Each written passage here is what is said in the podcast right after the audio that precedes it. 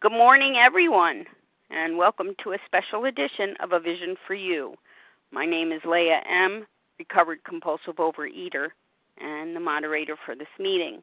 Today is Sunday, June 20th, 2020.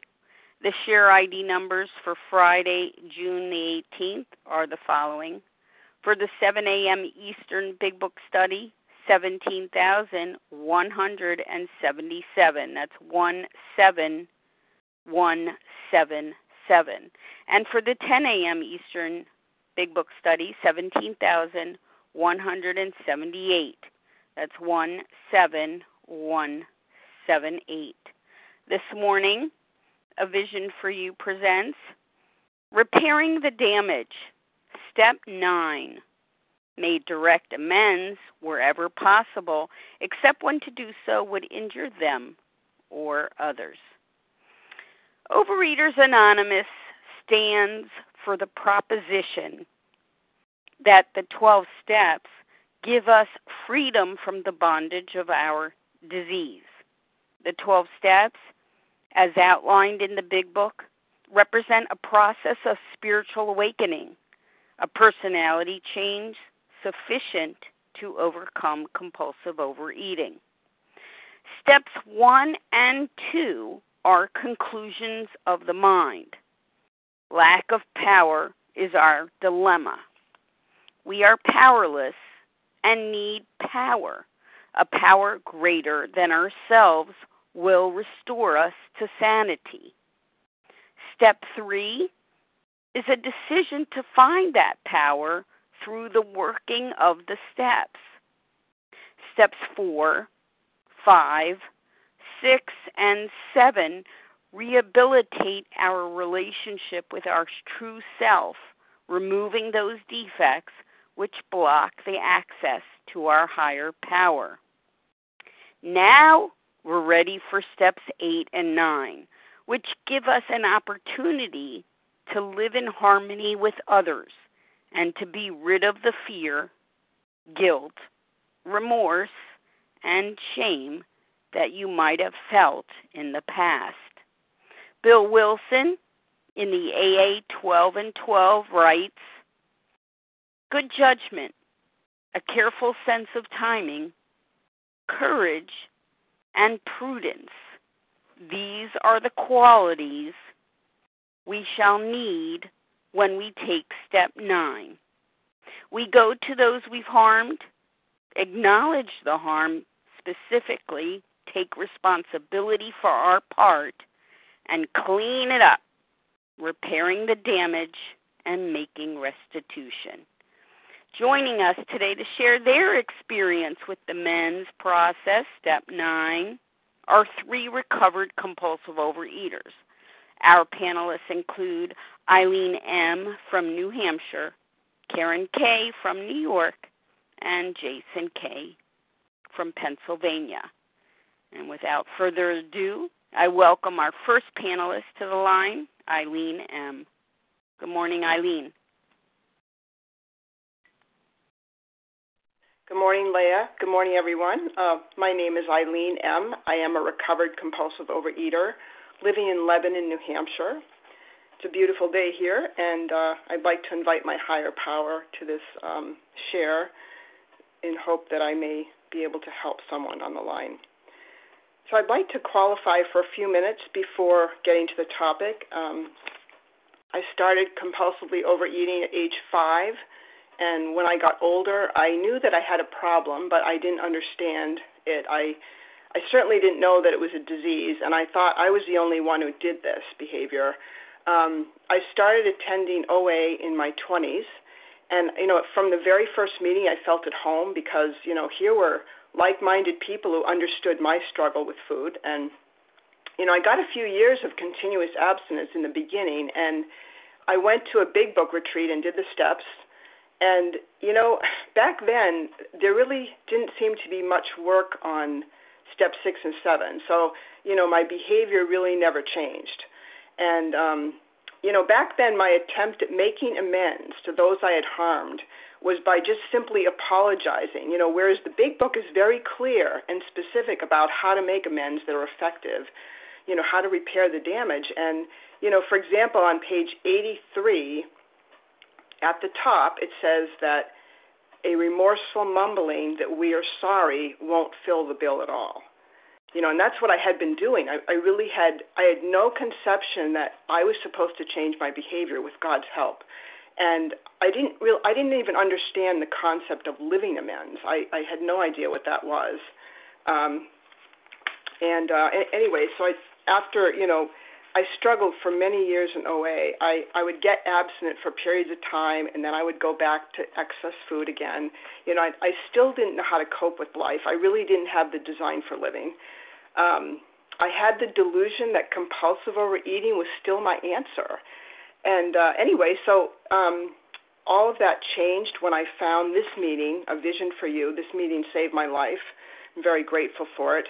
So I surrendered my alcoholic foods and compulsive food behaviors, and I got a step guide.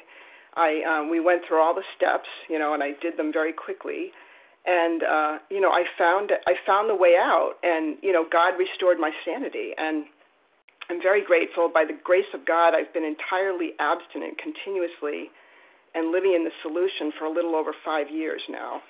And, you know, I could never have done that alone. I am a real compulsive overeater. And I just want to describe a little what it was like before I came to OA. And also, you know, in early OA, I was also, you know, kind of living this way. I was going through life, you know, unaware that I affected other people. And, you know, it never occurred to me to take responsibility for my life. I lived as a victim, blaming other people. I mean, I even blamed my parents for my compulsive overeating. And, you know, I believe that when I left their home, that the compulsive eating would stop. You know, the problem would be resolved. I just had to get out of their house, basically. And I remember a time in early program where, you know, people were sharing on the line about, or in meetings about how, you know, we create our own misery by our self-will. And it says on page 62 of the big book, so our troubles, we think, are basically of our own making. They arise out of ourselves. You know, and the alcoholic is an example of self-will run riot. I remember hearing that, and I balked at that concept. You know, I believed that my problems stemmed from two things. One, the behavior of other people, and that I suffered from bad luck. And, you know, okay, so I want to just, you know, now go into the topic. Today's topic is to, you know, present an amends experience that had a profound effect on my recovery. And the one that comes to mind is the amend that I made with my father. So what it was like, my father was an alcoholic, and he never found sobriety. He was an active alcoholic most of my life. And, you know, I never really looked at how I responded to that or how, you know, what was my part. And this inventory process kind of really opened my eyes, you know, and that showed me that I had a part in this, you know, I had a part in this relationship. And, you know, I looked up the word amends in the dictionary. It means to repair, to improve or make better. So, you know, what happened with my dad was that I was very angry with him for years, and I suppressed my feelings by stuffing them with food. And, you know, in my disease, I was only relying on myself. I thought that the best way to handle this relationship that was very difficult was to avoid him. So, you know, at some point, like in my 20s, you know, I decided, okay, I'm not talking to him anymore. And I actually stopped all communication for 3 years. And, you know, in doing that, what I did was I didn't answer phone calls from him. I actually went, you know, I went to the length of going to the post office and getting a general delivery address so that he wouldn't know where I lived. And, you know, it was very selfish. And I actually thought I was doing something good for myself. You know, I was protecting myself. And, you know, I was acting out of my disease. You know, I never considered how he felt about this. I certainly was not mindful of his welfare. You know, so in this inventory process, I got this all down on paper. And then when it came to step 9, you know, I consulted my step guide about how to approach this amend because I hadn't talked to him in 3 years. And I also went to other people in the program who had experience, you know, making restitution to their parents. I consulted a professional as well, and it was suggested that I write a letter expressing my desire to make restitution to him and that I wanted to meet him in person. And I really didn't know how he was going to respond to that. I was basically afraid of my dad for many years, and I was really afraid of his reaction. But, you know, what I was told or suggested was that I turn it over to my higher power. So how did I approach this? So, you know, I was given the instructions, you know, that we, on page 83, it says, we are careful not to criticize them. Their defects may be glaring, but the purpose is to just clean off our side of the street.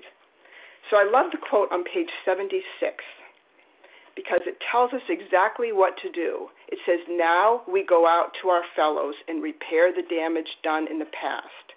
We attempt to sweep away the debris which is accumulated out of our effort to live on self-will and run the show ourselves. If we haven't the will to do this, we ask until it comes. Remember, it was agreed at the beginning we would go to any lengths for recovery over alcohol.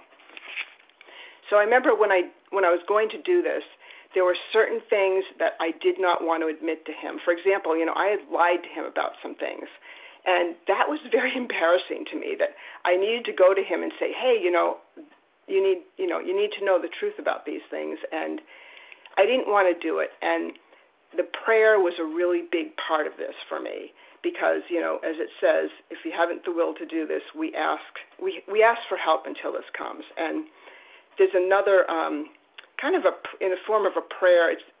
I've heard it was called the Step 9 prayer, but it's on page 79. And says, you know, reminding ourselves that we have decided to go to any length to find a spiritual experience, we ask that we be given strength and direction to do the right thing, no matter what the personal consequences. So, you know, I knew that I had to get clean with him, and it was really helpful to, you know, discussing this with other folks in the fellowship was really helpful. So, you know, submitting to the step process, you know, kind of opened the door for a new relationship with my father. I was coming from a new understanding, you know, and my attitude had changed toward him. I felt hopeful about the relationship, and, you know, now I had to make living amends, which meant change the behavior.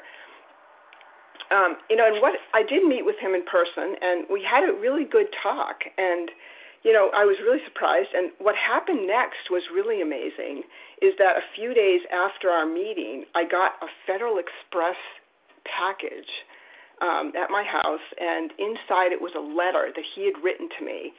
And, I mean, he spent $29 to get this thing to me overnight so that, you know, he wanted me to know how he felt. And this was a very loving thing that he did.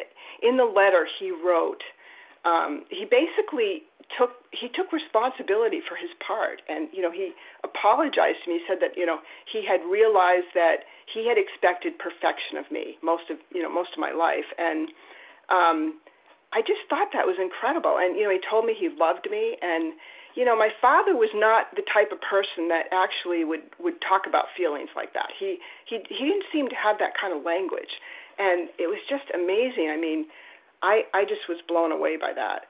The fact that he did that. And, you know, then there was another miracle that came shortly after. I was at a family gathering because, you know, I'd started to resume a relationship with him and visit him. And I went to my family's house, and he was planning to have a party, you know, which, you know, he needed help getting groceries. So I said, okay, you know, I'll go out with you and get groceries. And so we're in the store, and he goes up to the register, and, you know, I met him at the register, and he starts unloading these cases of wine onto the conveyor belt thing.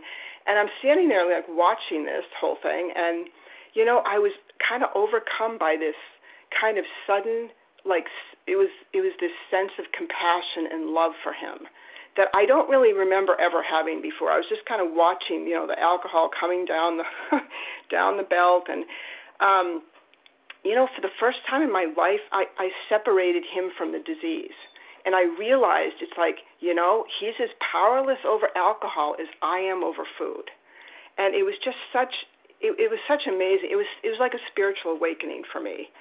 And, you know, I started kind of developing this relationship with him, and you know, it was so incredible. I just, you know, I was with him, you know, he got married. He got remarried at age 95. And I was with him at his wedding. I was with him for very, you know, all the important occasions, and up until the end of his life. And when he died, I didn't have any regrets. I was at peace. And, you know, I'm so grateful today that I got to make amends to him and spend time with him while he was still alive. And that was just, that's a miracle. And, you know, God made that possible. It's, you know, it was the grace of God plus my willingness that gave me the power and strength to do what I couldn't do. Because, you know, I was planning on not having a relationship with him ever. And, you know, there's this quote on page 124 of the Big Book that I absolutely love, you know, because we talk a lot in program about, you know, after we've recovered, you know, what do we do to enlarge our spiritual life and how do we grow? And this quote says, "We grow by our willingness to face and rectify errors and convert them into assets." I love that. That is just so beautiful because, you know, I'm doing that with God's help. I'm not doing that on my own. So I have a couple more minutes. I just want to also share that when I did my sex inventory, this is another amends that I've had to make. And so in my sex inventory, it revealed this very dysfunctional pattern of relating to men. And there were four men in my life that I dated that I behaved in a very selfish manner. And it was not only selfish, but it was dishonest, self-seeking, and it was predicated on fear. I mean, I was in that behavior because I thought that that was the best way to protect myself from being hurt. So I was trying to, you know, get emotional security that way. And, you know, it was very stressful because I put myself in a constant state of fear and worry about being found out. And, you know, nobody else was doing that to me. I was doing it. And, you know, that's where, you know, relying on myself got me. So this, you know, behavior had come up in previous inventories. But this time, what was, you know, the really transforming part of step 4 for me, which I had never done this before, but I was asked the question of what could I have done instead? And that's pretty revealing because, you know, the list I came up with then became my sex ideals. So this list, you know, this would be how I would treat men in the future. And that's what the living amends has been, is this, you know, I've been able to change this behavior with God's help. And, you know, I'm very grateful. Today I'm in a pretty healthy marriage. Another miracle of this program is that I, you know, in 2019 I got married for the first time in my life, and I'm 58. And, you know, I never thought that would be possible. I mean, I simply didn't have the emotional maturity to have that kind of relationship. So I'm very, very grateful. And with that, I'm going to pass. Thank you so very much, Eileen, for sharing your experiences with us. Now I welcome panelist number 2, Karen K. from New York.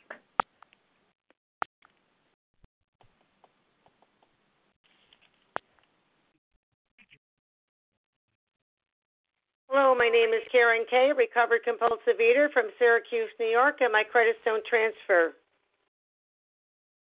Welcome, Karen. Thank you. It's an honor and a privilege to share today, and I wanted to wish all the fathers out there a happy Father's Day, father-like figures to people, and a happy Father's Day, and anybody celebrating an OA birthday. I know Marcy G. is, and I just want to say a happy anniversary to her. I went right into the work. I just wanted to say I've been abstinent as of July 5th, 2019. Made direct amends to such people wherever possible, except when to do so would injure them or others. On page 83 in the 12 and 12, my list consisted of, and you know, I had a hard time with this. My I delayed, and my sponsor said to me at the time, just make the list. So it went to now, maybe, and never to anybody that I have harmed. On page 85 in the 12 and 12, no excuses.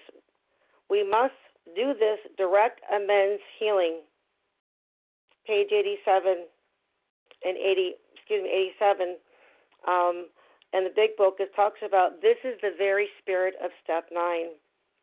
The main blockages of my doing my step work, this specific step was fear, not wanting to be. I would get rejected, but basically a lot of fear. And what made this so powerful for me was I was clearer than ever before in my 37 years of recovery. Clearer. I mean, I was off the alcoholic foods, and I didn't like my past. I did not like my past, and it's, you know, this step is truly important, and it kind of is about me, but then again, it's about in alignment with my God.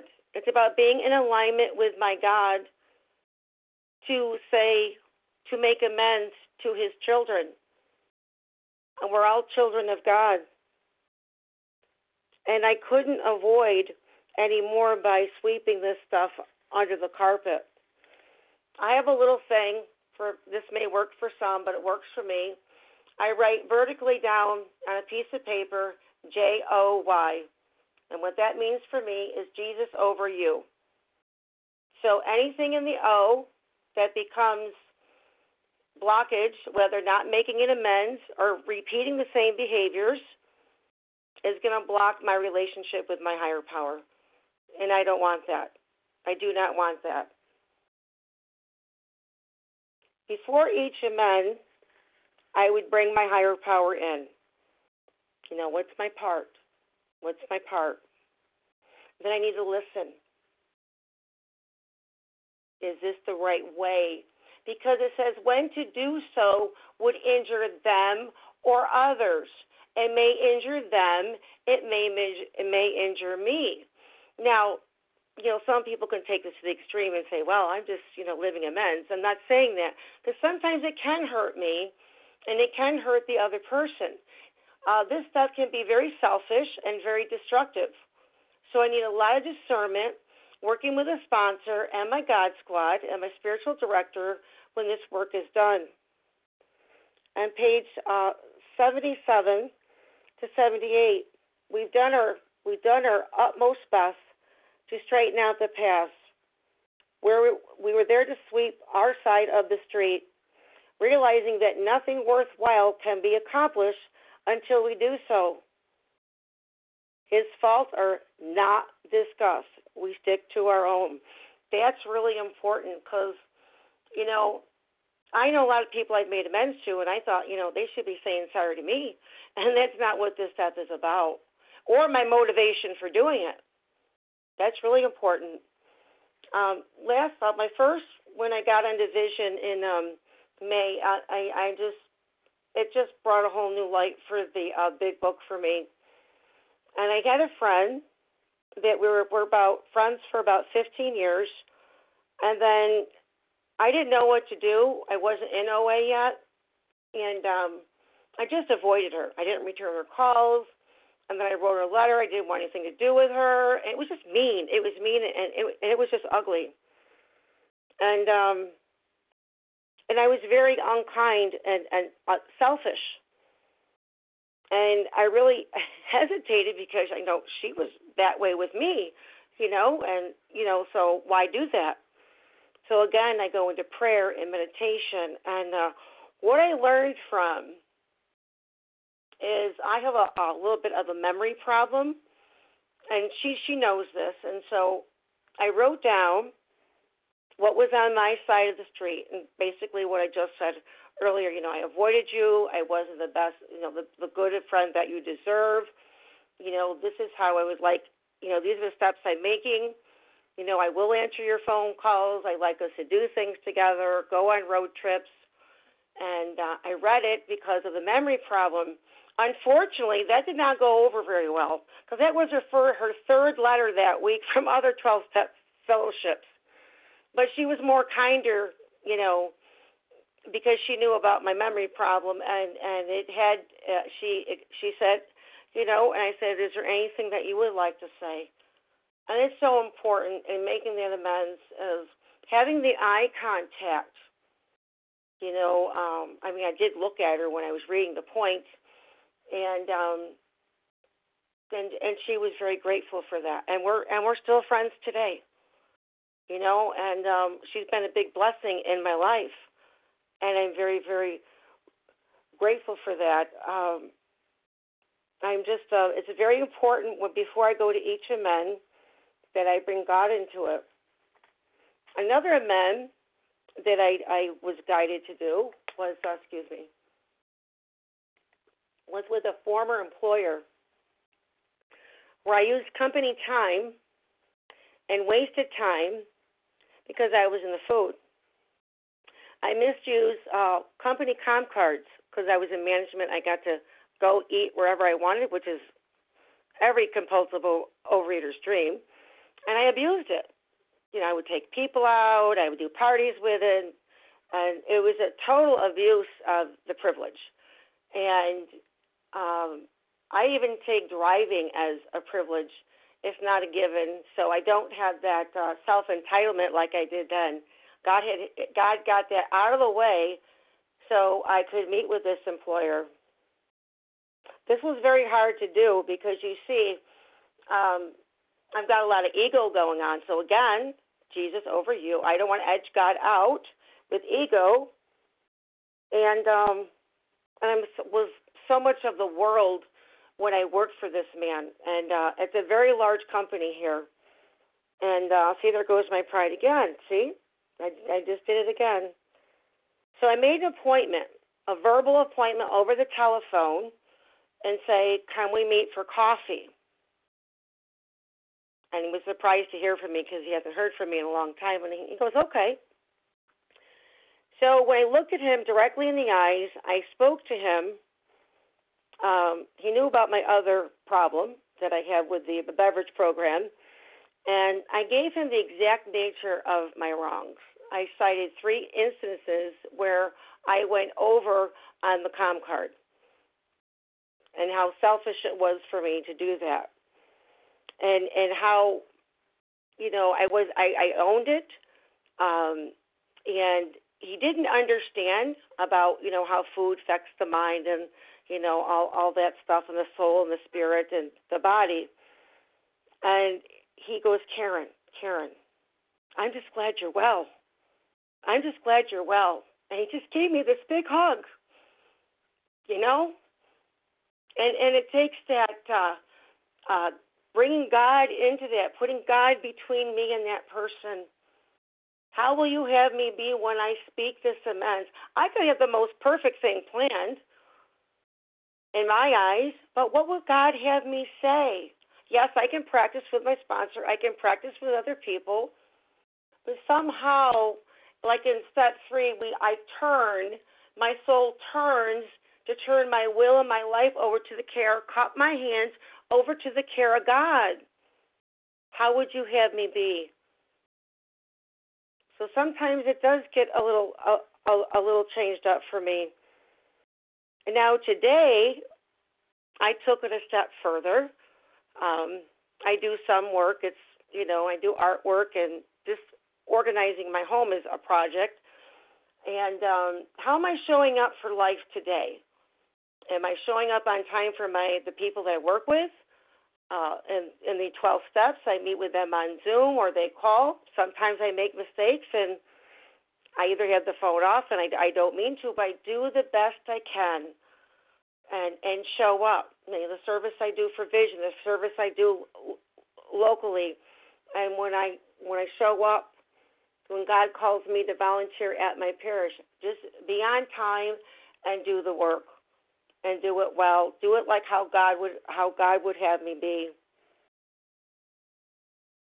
One thing I wanted to mention, I just really feel very strong about this. It's important for me to let people know, because I have listened probably over to 100 fifth steps. I stopped counting. And I want to go to the bottom of the big book on page 78. The top of 79 talks about committing a criminal offense. And people are willing, you know, to go to jail for whatever they have done. So when I get that in a fist up, the state I live in, again, has no statute of limitation.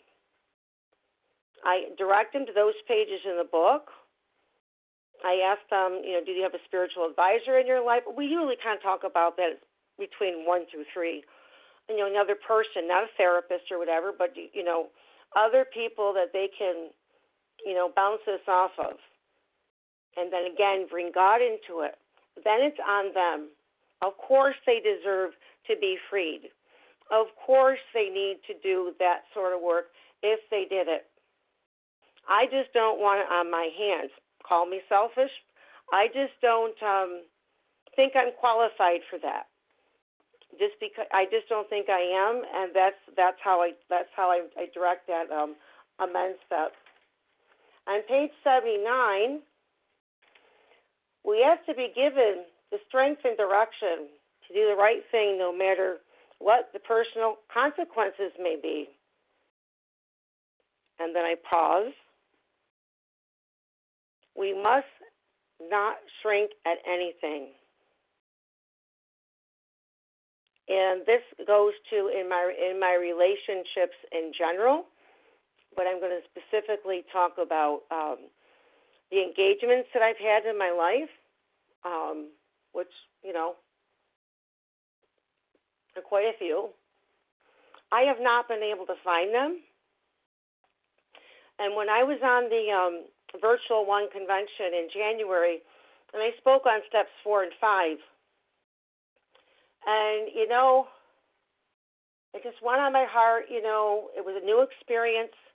You know, each time I work with somebody, something new comes up. I learn from everyone. They're beautiful people. And to watch them grow and learn, and I learn from them. I spoke, and it wasn't planned. It wasn't planned, so I knew it came from God, because I always say a prayer before I speak on Zoom, or, you know, before today. And I put my ring finger up in the camera. I said, how would my God have me be? Would not to be selfish and self-seeking with a man, with anything, sex, money, food, whatever.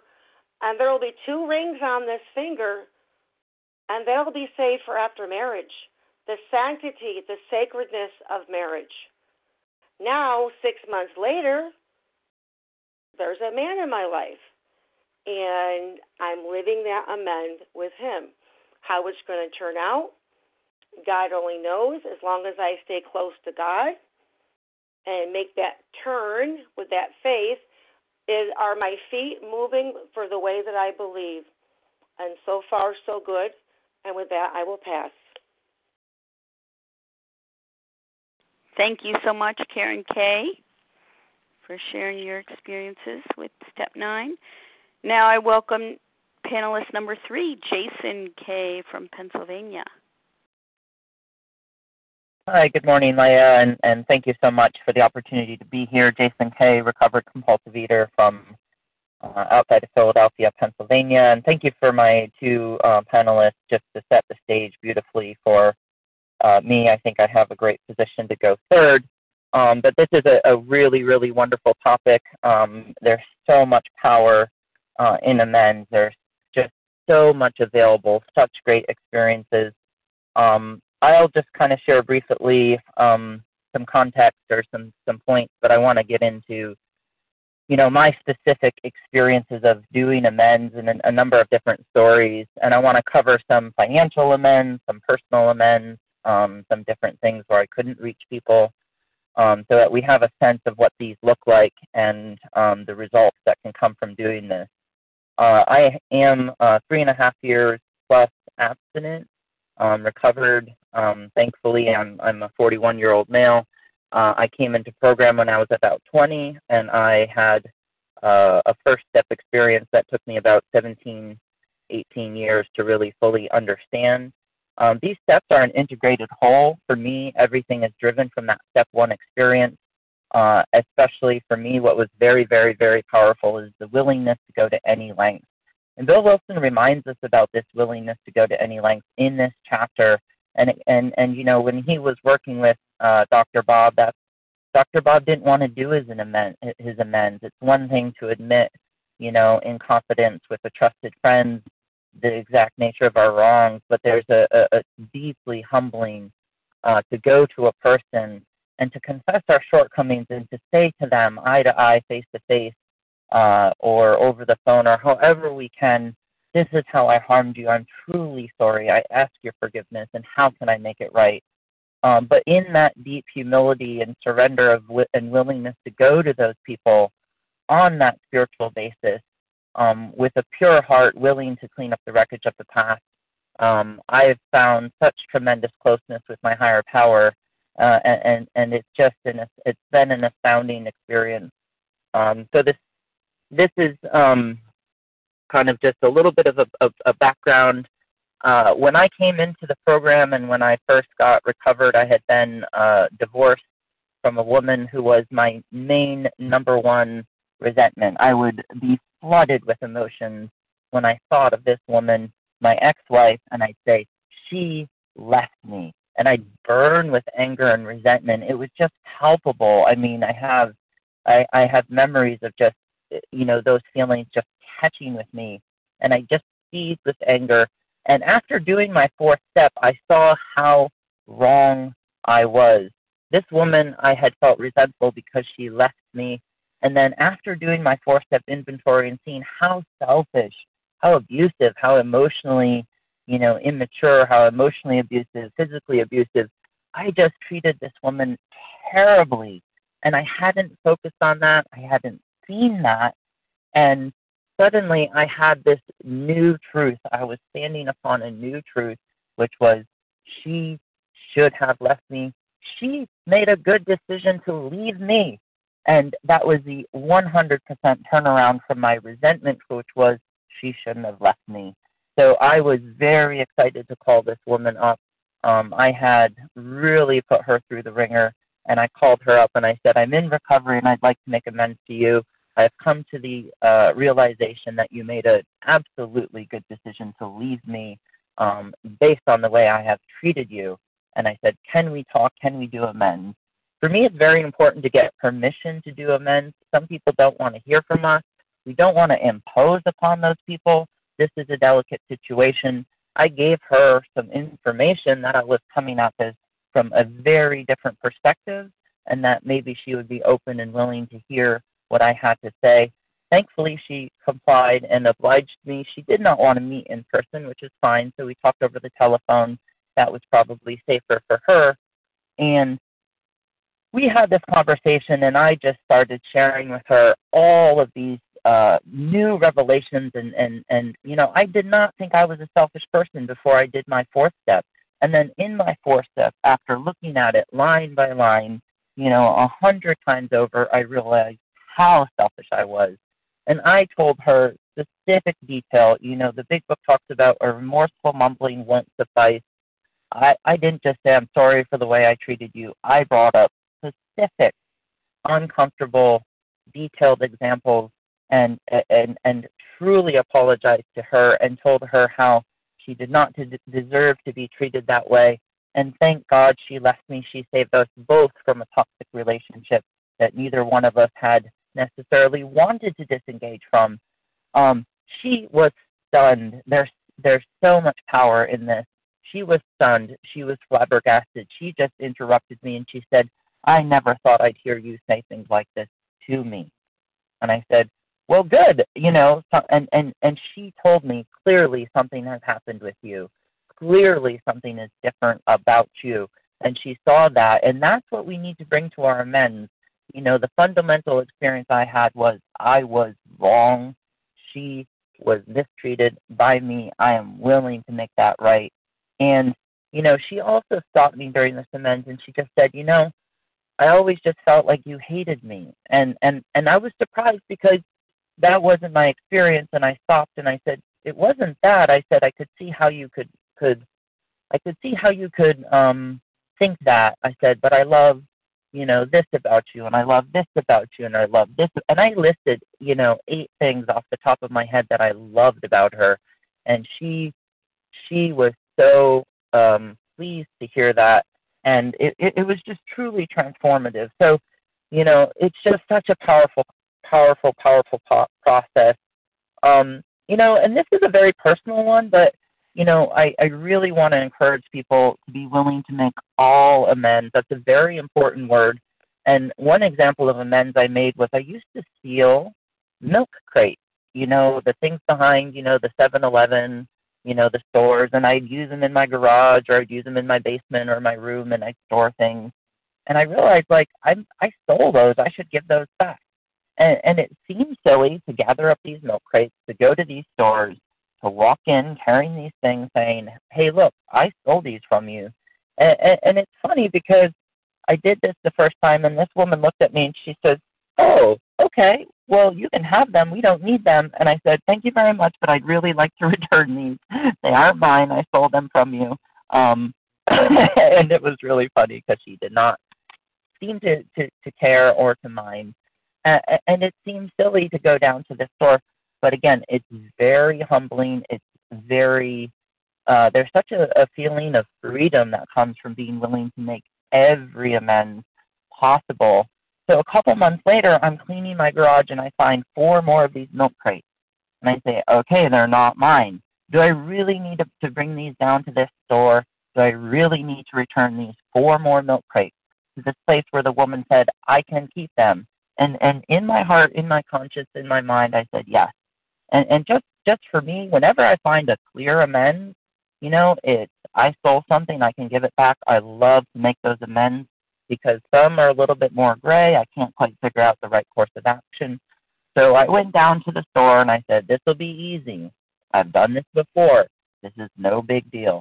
I walked in with those 4 milk crates. I did my spiel. I gave them back. I walked out of that store, and suddenly I was in tears. I felt so free. I felt so close to my higher power. And just the emotion overcame me, and I had this God shot moment of total freedom. And, you know, it was just so powerful.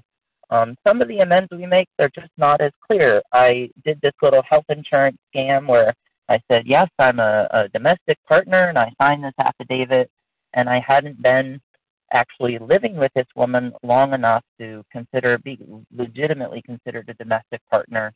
And I basically got her health insurance through my company. You might call this insurance fraud. It's being deceptive. It's manipulating the system. My ex, this was the same ex-wife, she wasn't really comfortable with this. But I persisted. I wanted to get her health insurance. Now, when we divorced and she was off that health insurance, I realized I basically stole money from my company.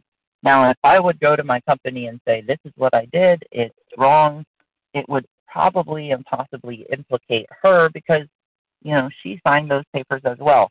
So this was one of those ones where I had to say, let me try to recoup this money to my company. And I sat in a meeting for my benefits, and they said, our benefits costs have increased this year. We paid more money. Therefore, your benefits are increasing. So I was part of that. So I had to make contributions, financial contributions to my company anonymously to try to repay and clean up that wreckage without bringing her back into that. Because she's not in a 12-step program. She's not trying to make amends. This isn't something that she wanted to do. So that was a good example of you know, doing an amends where I didn't want to harm another person. The other way that I was extremely selfish was with financial things. Financial amends for me are hard in certain ways because there's not really much emotional content, you know, to relieve that baggage and kind of clean up the past with my ex-wife. And by the way, I did offer her some money for counseling and to try to help her, you know, get through any of the trauma or, you know, healing and recovery. So I tried to really ask her, how can I make this up to her? But, you know, financial amends, like, am I really guilty that Visa, you know, didn't get their credit card payment? It doesn't matter. I make the amends anyways. I call up those companies. I say I, you know, used this credit card. I didn't pay the bill. What do I need to do to make it right? And these are rewarding as well. I called up a credit union that I had taken a loan out of, and I had not paid that loan. And And I thought it was going to be like the credit card company. Yeah, your total debt is $5,000, but if you pay back $2,400, we'll consider it closed. And the woman from the credit union says, no, we don't work like that. I said, oh, so I need to pay back the full $5,000? She goes, yeah. I go, oh, I said, that hurt. And she said something that was very powerful. She said, well, that hurt us when you didn't pay back that loan. I said, fair enough. Where do I make the check out to?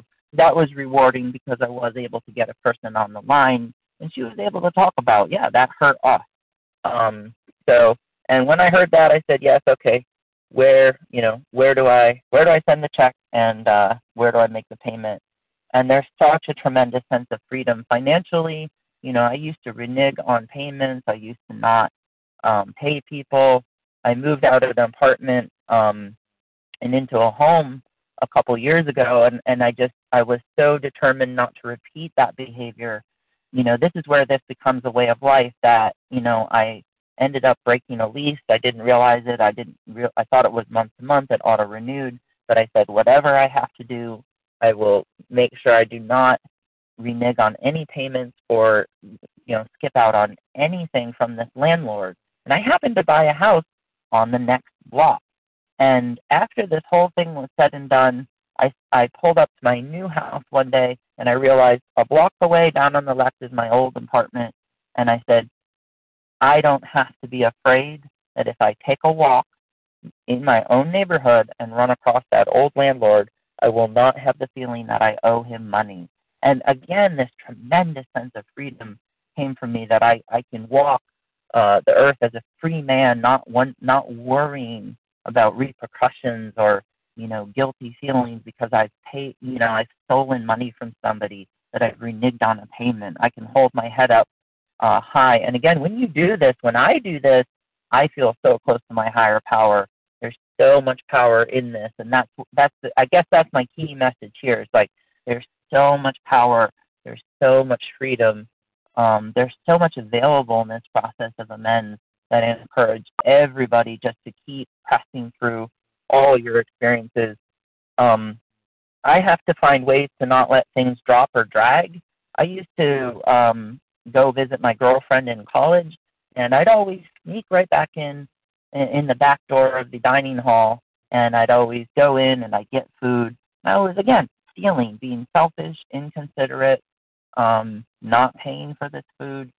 So I called up this dining hall and tried to get a hold of the manager, and I left a message saying I'm trying to make amends. You know, I left that in the ball in their court, and then I had to realize 6 months later, they're not calling me back, and I have to really make sure to call those people up and really find a way to make it right. So I called again, I left a message, and I said, you know what, I'm not waiting. I went over to their website. I made a donation to a scholarship fund, kind of estimated how much money I might have owed them for stealing all that food, sneaking into that dining hall, and hopefully I'm paying that forward to another, to that institution. And then I did get a call back, and that was very rewarding too, because the guy said, no, we can't take any money from you. We work it into our budget that certain food is stolen. But it was also very personal, because this guy was very impressed with my willingness to go to any lengths. And he said, just keep doing whatever you're doing, because this is powerful work. And I so appreciate you calling to make this amends, you know. And again, that feels good to me to be able to put it out there. And I'll just finish with one last story before I wrap up here. I am timing myself, so I have about a minute or two left. I had bullied a kid in high school. I had kind of picked on him, kind of just bullied him, really. There were just some things. And I look back on that, and I'm like, why did I do that? And, you know, so when I try to get in touch with this kid, who would no longer be a kid, I can't seem to find him. I'm searching Facebook. I find his namesake senior. You know, I found this guy's father, who happens to have the same name. So this was senior. I had bullied his son, junior, and I said, "How can I get in touch with him?" And I was shocked to hear back that this person had killed himself. you know, and I had heard, and I was able to ask a little bit about his story of addiction and pain and suffering, you know, and to sit there and think, did I contribute to that with this person? You know, what type of inner turmoil did he have to go through in order to do what he did to himself, and to apologize as best I could to his parents and to say, you know, how sorry I am to have done what I did.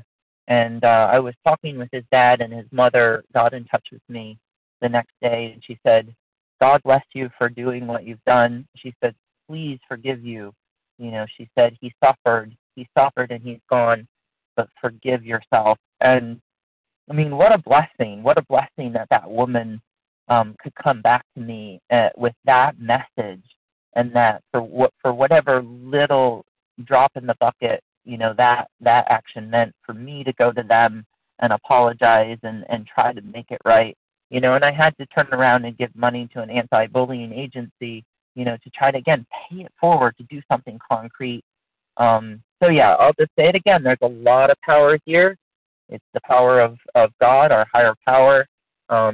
And by doing these amends, all of them thoroughly, fastidiously, we can draw closer to our higher power and, you know, access recovery, help others live happily and usefully whole. And with that, I pass. Thank you, Jason, for your powerful testimony this morning. Thank you to all three of our panelists this morning, Eileen, Karen, and Jason, for sharing your amends process with us and some of the more profound and impactful scenarios that you experienced in your recovery process. Really appreciate all that you gave to us this morning. Contact information for the panelists will be given at the conclusion of the recording, so stay tuned for that. The share ID for this presentation, by the way, is 17,187. That's 17187. And we will now transition to question and answers. You can pose a question to one of our panelists by pressing *1 to unmute. I need your name, including the first letter of your last name, please.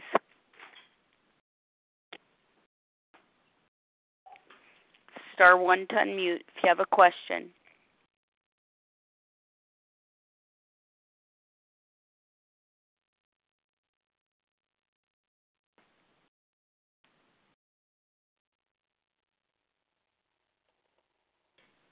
We must have covered everything, Leah. Yeah, I guess so. All minds are cleared. That's fascinating. Okay.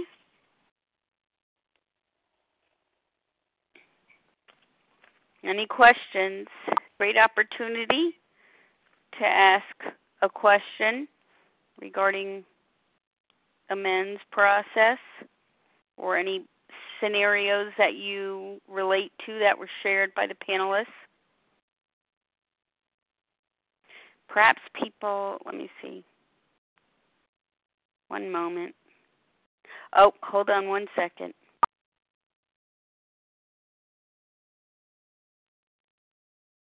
Yes, I have a question. About now.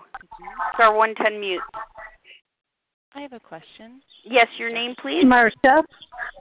Sorry, Z. Shirley S. Shirley S. Kathy A. Kathy K.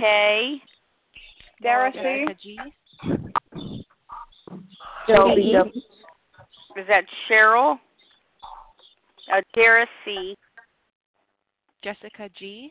And Jessica. Who last? Sorry. Toby W. Okay. Linda A. This is who I have thus far. Martha, Shirley S., Kathy K., Dara C., and Jessica G. Let's start with those, please. Martha? Okay. Good morning. This is Marcia D. in Ohio. Can you hear me? Yes, I do hear you. Thank you. Wonderful. Well, thank you, panelists. Ironically, I'm working on step 9, so this is very timely that God provided this today. My question is, as you did your harms inventory, did you when it came time to actually making amends, did you find anyone on that list you didn't end up owing amends to? And if so, how did you handle that?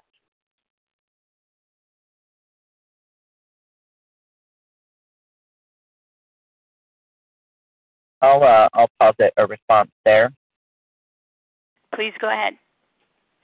So your question is kind of striking me as a little bit of an oxymoron. If we are doing a harms list and a person makes the harms list, we probably owe an amends. But let me kind of get at what I think you're getting at, which is, are there scenarios and situations where we don't owe an amends or we need to kind of let it go? My sponsor said something to me that struck me on a deep, deep level once when I asked a similar question. And he says, what does your conscience say? At the end of the day, you know, when you go to bed at night, are you going to feel clean and clear if you don't do anything to rectify this situation?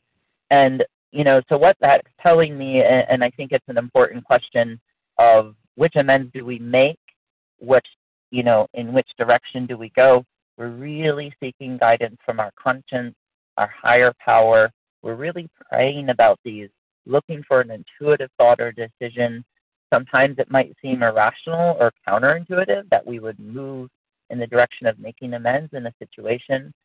Sometimes it seems like clearly we owe an amends, yet my conscience may be saying otherwise. So I think it's worth consulting with other people, but I've also found, you know, the more we consult with other people, the more we can find people who advocate, you know, yes, make the amends, people who advocate make it indirectly, people who advocate leave it alone. The final arbiter is our higher power through our own conscience, through our own prayer and meditation of whether we make the amends or not. Thanks. Thank you, Marcia, for the question. Shirley S., your turn. Yeah, hi, this is Shirley S. from Savannah, Georgia, and this question is for any panelist to answer, but I have an ex that I, over the years, have had to make a number of different amends to, and have done so, and I don't feel that they have really ever forgiven me, which is, I know, their side. But I guess the issue is now is that I feel like recently something came up and I made an amends, and I think I feel like maybe I jumped too quickly to make it, and they're just not taking it as being very serious, and I really don't know how to go about it at this point, because they've basically, you know, cut me out of their life, and I, so I just don't really know what to do next, because I really want to, you know, make restitution, but I guess when someone's decided to cut you out, it's going to be difficult. So anyway, I don't know if you can understand my question, but that's all I have. Thanks.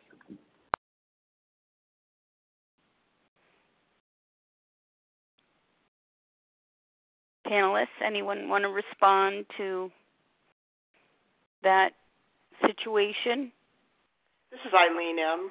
Yes, please. Hi, this is Karen K. Eileen, please. Thank you.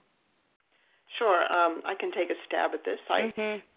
What comes to my mind is, you know, if the person is not really willing to see me, then, you know, I kind of have to respect them. And, you know, it's looking at going forward in my relationships, like in a similar relationship that comes along, you know, is there an amends that I can make? Like, I can change that behavior so that going forward, you know, I can treat the new relationships, you know, it's kind of like looking at how am I going to show up for the new relationships. So I think that's you know, that's an important point right there is, you know, how can I change the behavior for, you know, future relationships. And, you know, I think that, like, if I, if, you know, not that you're going to do this, but I thought that if I try to force myself on someone, it could cause further harm. And the second thing I was thinking is, you know, just looking at what exactly am I doing when I make the amend? Is, you know, am I acknowledging the behavior that I did, acknowledging the harm, actually? You know, am I acknowledging the harm? And then, you know, am I asking, you know, how if they have anything else to tell me? I think that's really important to, you know, add that in. And then that's a way of doing service to them, to then listen to what they have to say. But, you know, once again, if someone is not willing to see me, you know, it's best that I, you know, just turn over that situation, because that may not be how it is forever. I mean, that person may, you know, may be willing to see me at a you know, later time. So it's just a matter of, you know, turning the situation over to God, because God's really in charge. You know, it's really amazing to me, you know, in my life of, you know, how I've wanted to make amends to someone and I can't find them, and then suddenly they show up. I mean, that's a complete God shot right there. So that's it. Thank you.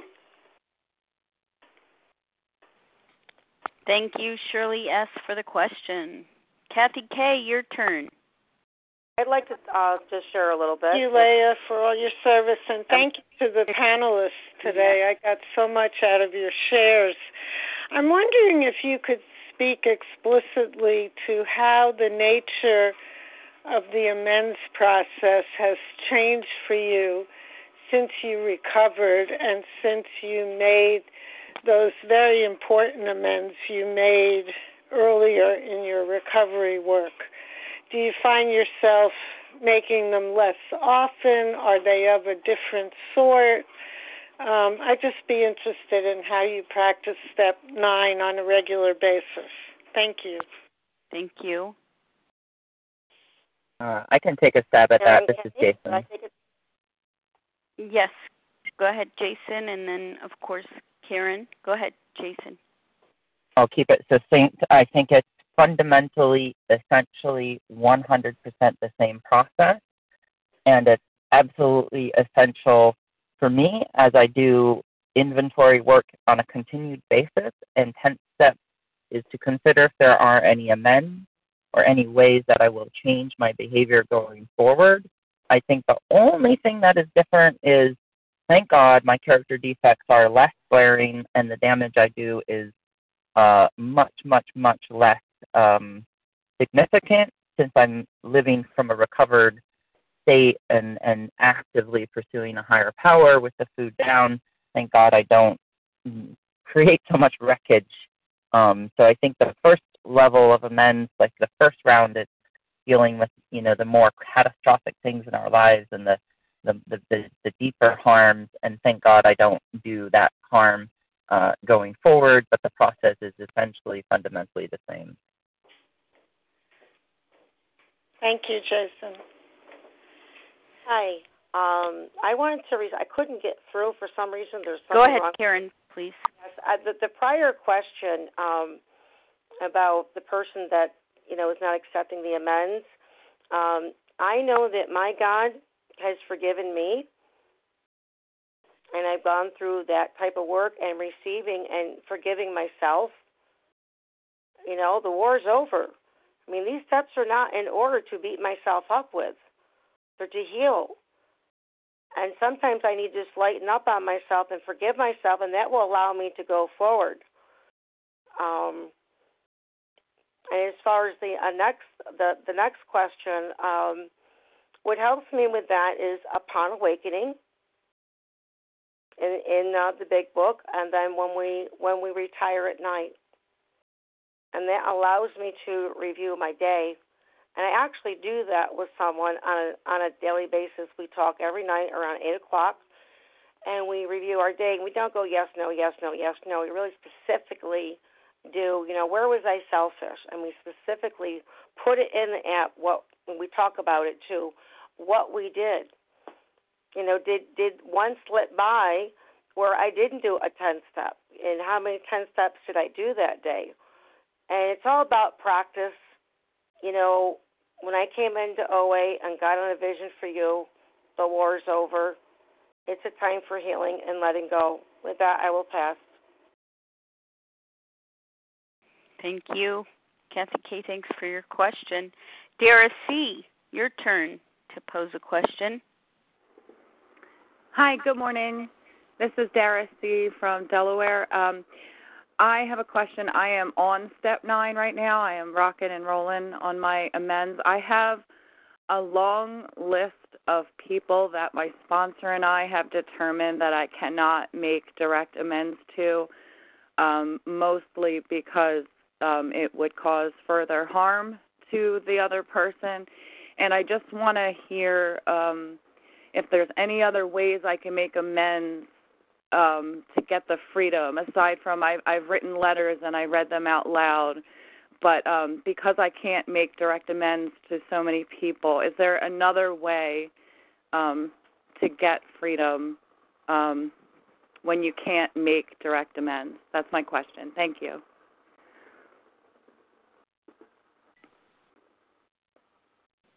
I can take a stab at that.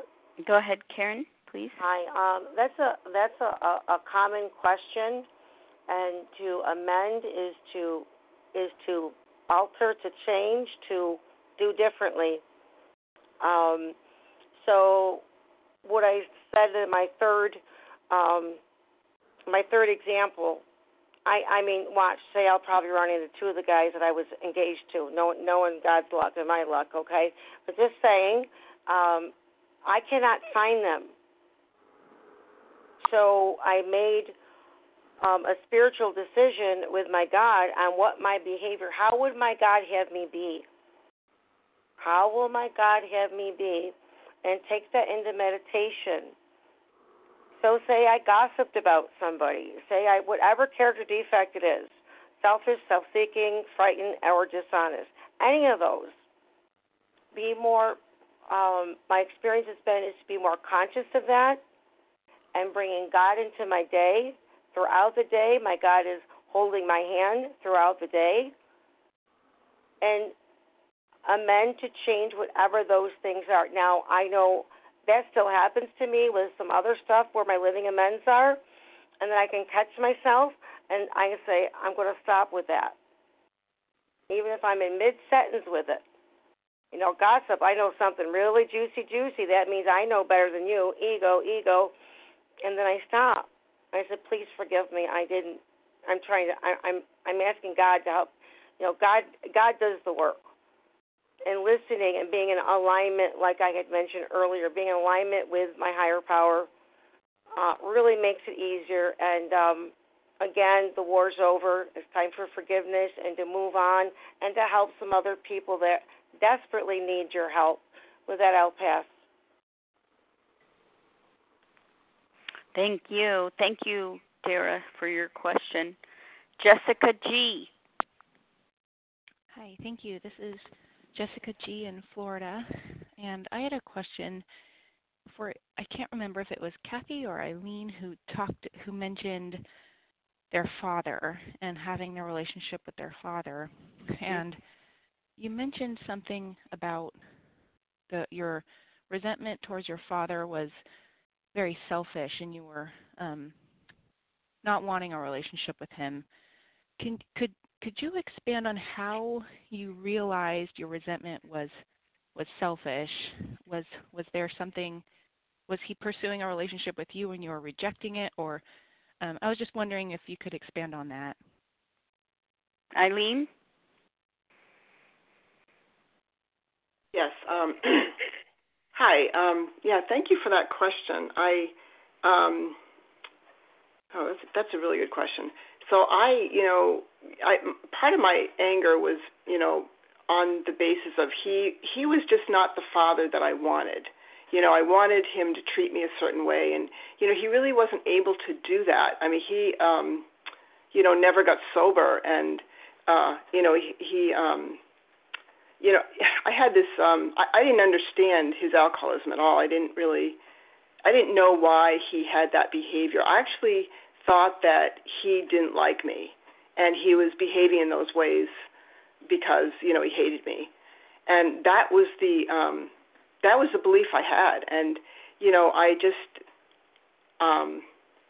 I just didn't look at how I was treating him. you know, when I started to avoid him, I thought, well, that was the best thing for me. But, you know, when I was in the amends, making the amends to him, he told me that harmed him, that my avoidance, you know, hurt him, and, you know, the fact that I wasn't calling or getting in touch with him. And, I mean, I was actually, you know, he was sending gifts to me in the mail. I was sending them back. So he, you know, that was really helpful to hear that. I mean, it was hard to hear that I was hurting him. But I remember, you know, when one of my one of the people I consulted about this in program said, you know, do you want a relationship with him? And I, at that point, did. I thought, well, maybe it is possible. Maybe we could have some kind of relationship. As I was recovering, I kind of wanted that more. So I don't know if that answers your question or not, but. It does. Thank you so much. Thanks, Jessica, for your question. Who else has a question for our panelists this morning? Star 1 to unmute. This is Larry K. Larry.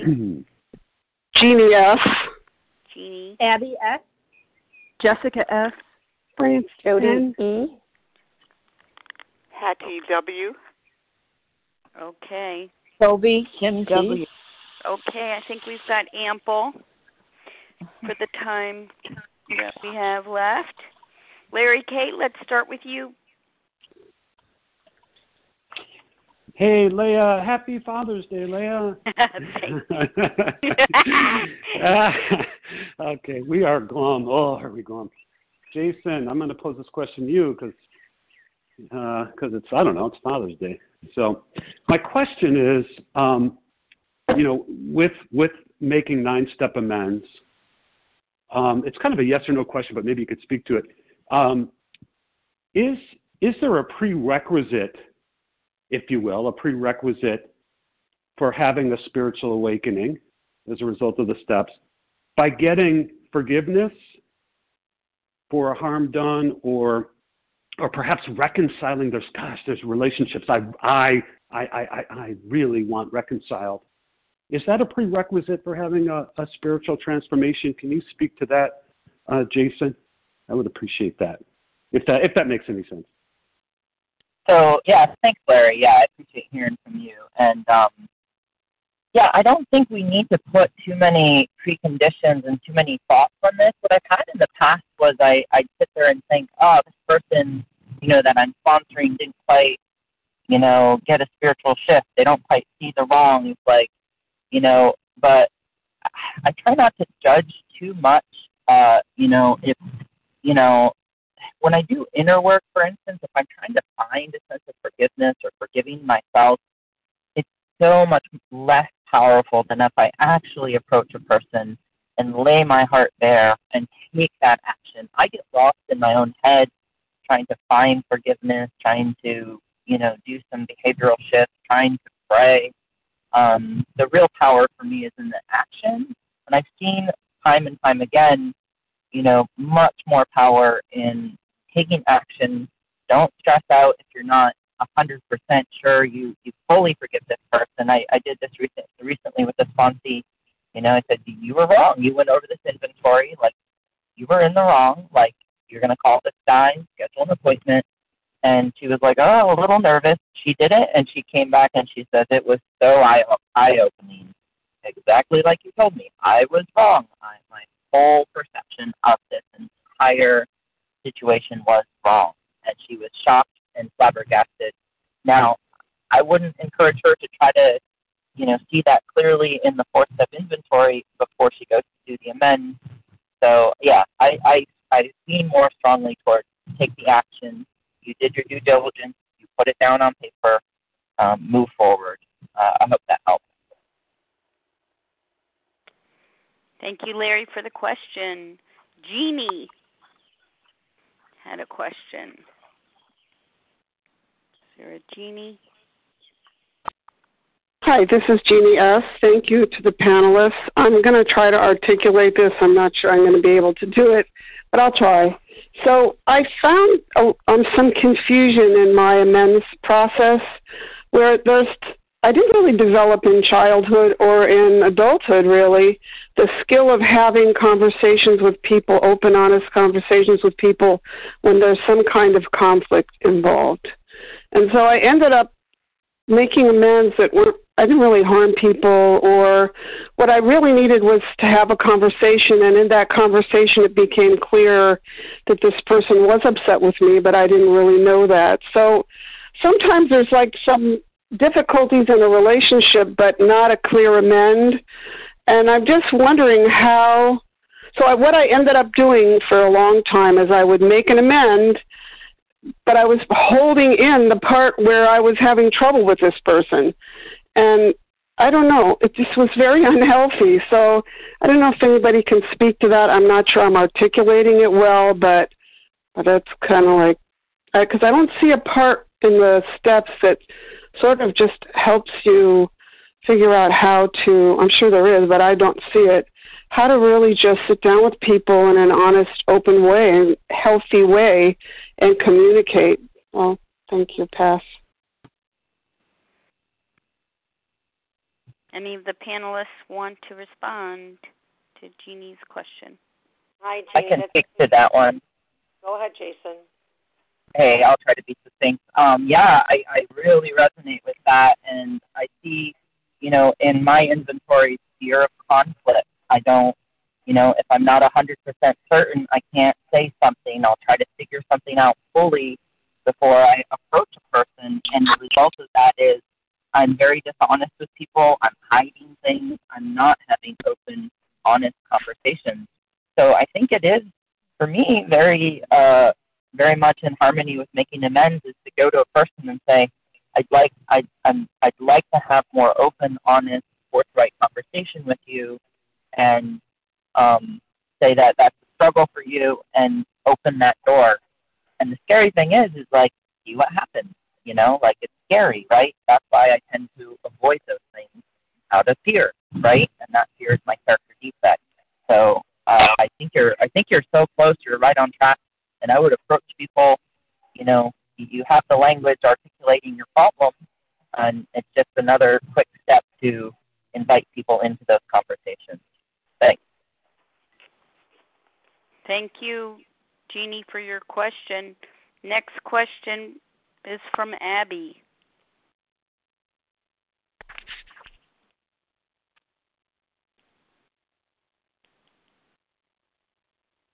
Abby? I think you meant Hattie. Hi. Yes, I did. Go right ahead. Hi, everyone. This is Hattie W. From Rhode Island, and I appreciate the panelists and all of that they're sharing. I'm also working on step 9, and the amends I'm struggling with right now is kind of a structural issue, I think. I was a young freelance writer more than 35 years ago in a different state, assigned to go talk to a woman who was elderly then about changes to her community and what it meant.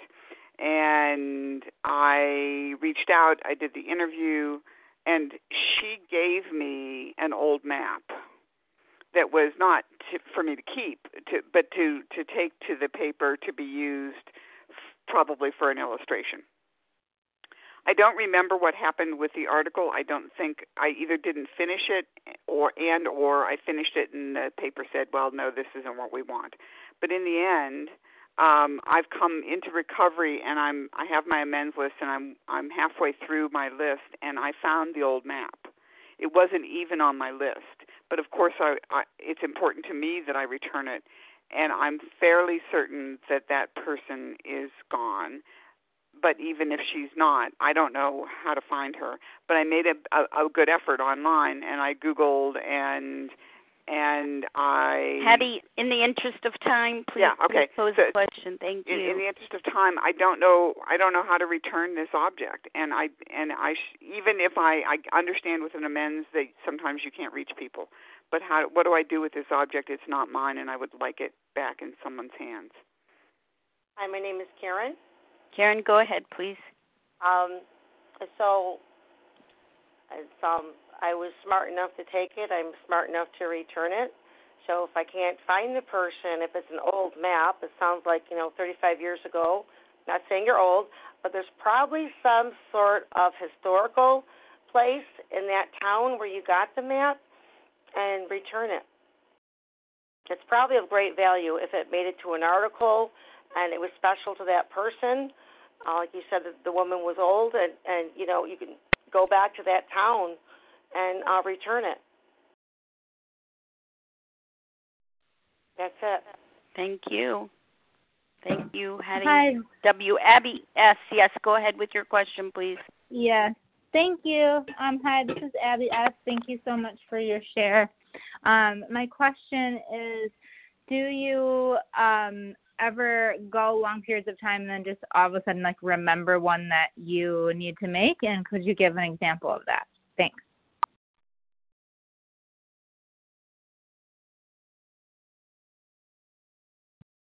This is Jason. I can speak to that. I think we are blessed with not the best memories at times because it might be so overwhelming if we remembered everything at once. When I have been driving down the road, at times I'll see a business and I'll be like, oh shoot, I used to not pay bills. And after about, I think 6 months or 9 months into recovery, I was like, just this random memory. I used to steal money off of my mother's desk and go to school and buy lunch with it. And so, it was probably $30 maybe total. She had a big change drawer, all lots of quarters. So I called my mom up and, she didn't need the money, but it was still powerful because it showed this demonstration of I'm on a new footing, living a new life. I stole this money from you, Mom. And I sent her a gift card in the same amount so she could do something nice for herself or buy something maybe she didn't, plan on buying. But, yeah, I typically, have memories, sometimes visiting my hometown. I remember things from the past.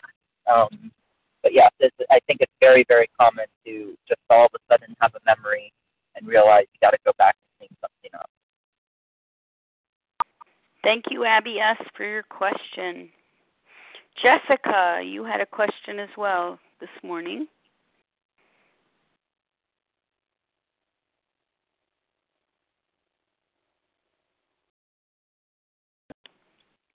Is there a Jessica? Perhaps not. Jody E. Star 1 to unmute, Jody. Good morning. This is Jody E. Thank you, Leah, and thank you, panel, for your sharing this morning. I'm intrigued by Eileen and Karen's experience of working the steps and then finding men to marry or be with. And my question is, how do you think working the steps and recovering enabled you to become ready and willing to be in a true partnership? Hi, my name is Karen K. Karen K., go ahead. That true partnership was established for me. I described it in step 2 and step 3.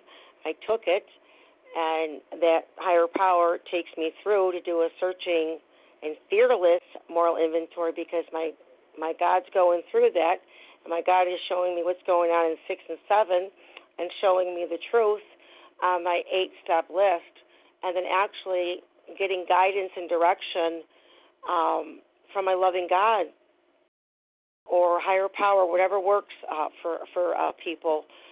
For me, it was having that intimate, loving relationship with my higher power to move forward, go through the fear, do it anyway, face everything is real, face everything and recover, but it could use R for real, and I just kept pushing forward. Of course I needed my God squad, of course I needed my sponsor and the friends on Vision, but ultimately at the end of the day, it's me and God. With that, I'll pass. Thank you. Eileen, did you want to add anything to that? Hi. Yeah, sure. This is Eileen. I feel like I've forgotten the question already. I think I know what it is how is working the steps helped in your current relationship. I think that's what it is. But you know, the first word I thought it was honesty. That's the principle that I've learned to practice in this relationship is, you know, just being transparent. And you know, I was talking about those behaviors that I uncovered from previous relationships. You know, with the help of God, I stopped practicing that behavior. That has, I don't know how to describe it, that has transformed my relationships with men. And, you know, this whole thing about looking at my character defects as they arise and, you know, going to my higher power and looking, you know, you know, focusing on what is the opposite of that behavior and why am I doing it? You know, and there's been it's just been pretty revealing to me when I look at what is the payoff of that behavior. Like there's some belief that I have that you know, like I'm defending a belief so that, you know, I'm doing that because, you know, like I felt like, you know, I was doing this particular behavior in my previous relationships because I thought that was the way to have emotional security. And, you know, the more that I take my higher power into this relationship, that's kind of what enables it to go well, if that makes sense. So it's, you know, honesty. You know, I learned in this inventory that, you know, that I could be not honest if I wasn't sharing feelings and ideas or, you know, feelings and I guess, desires. Is that's a way of being dishonest, not sharing who I am. And, you know, how can I say this? You know, it's like I can say what I mean but not say it mean. And that's been a real, you know, gift also. And I hope that answers a question that I've now forgotten. So anyway, thank you. Thank you both. Thank you for the question, Jody. Thanks to all who posed questions this morning. And, of course, thank you to our panelists, Eileen M., Karen K., and Jason K., for sharing some of your amends process and how you faced and rectified the errors you had made. Thank you very much for these profound testimonies this morning. The share ID for today's presentation, 17,187. That's 17187. We're going to close from page 164. Its chapter is entitled A Vision for You. Our book is meant to be suggestive only. We realize we know only a little. God will constantly disclose more to you and to us. Ask him in your morning meditation what you can do each day for the man who is still sick. The answers will come if your own house is in order. But obviously, you cannot transmit something you haven't got. See to it that your relationship with him is right, and great events will come to pass for you and countless others. This is the great fact for us. Abandon yourself to God as you understand God. Admit your faults to him and to your fellows. Clear away the wreckage of your past. Give freely of what you find and join us. We shall be with you in the fellowship of the Spirit, and you will surely meet some of us as you trudge the road of happy destiny. May God bless you and keep you until then.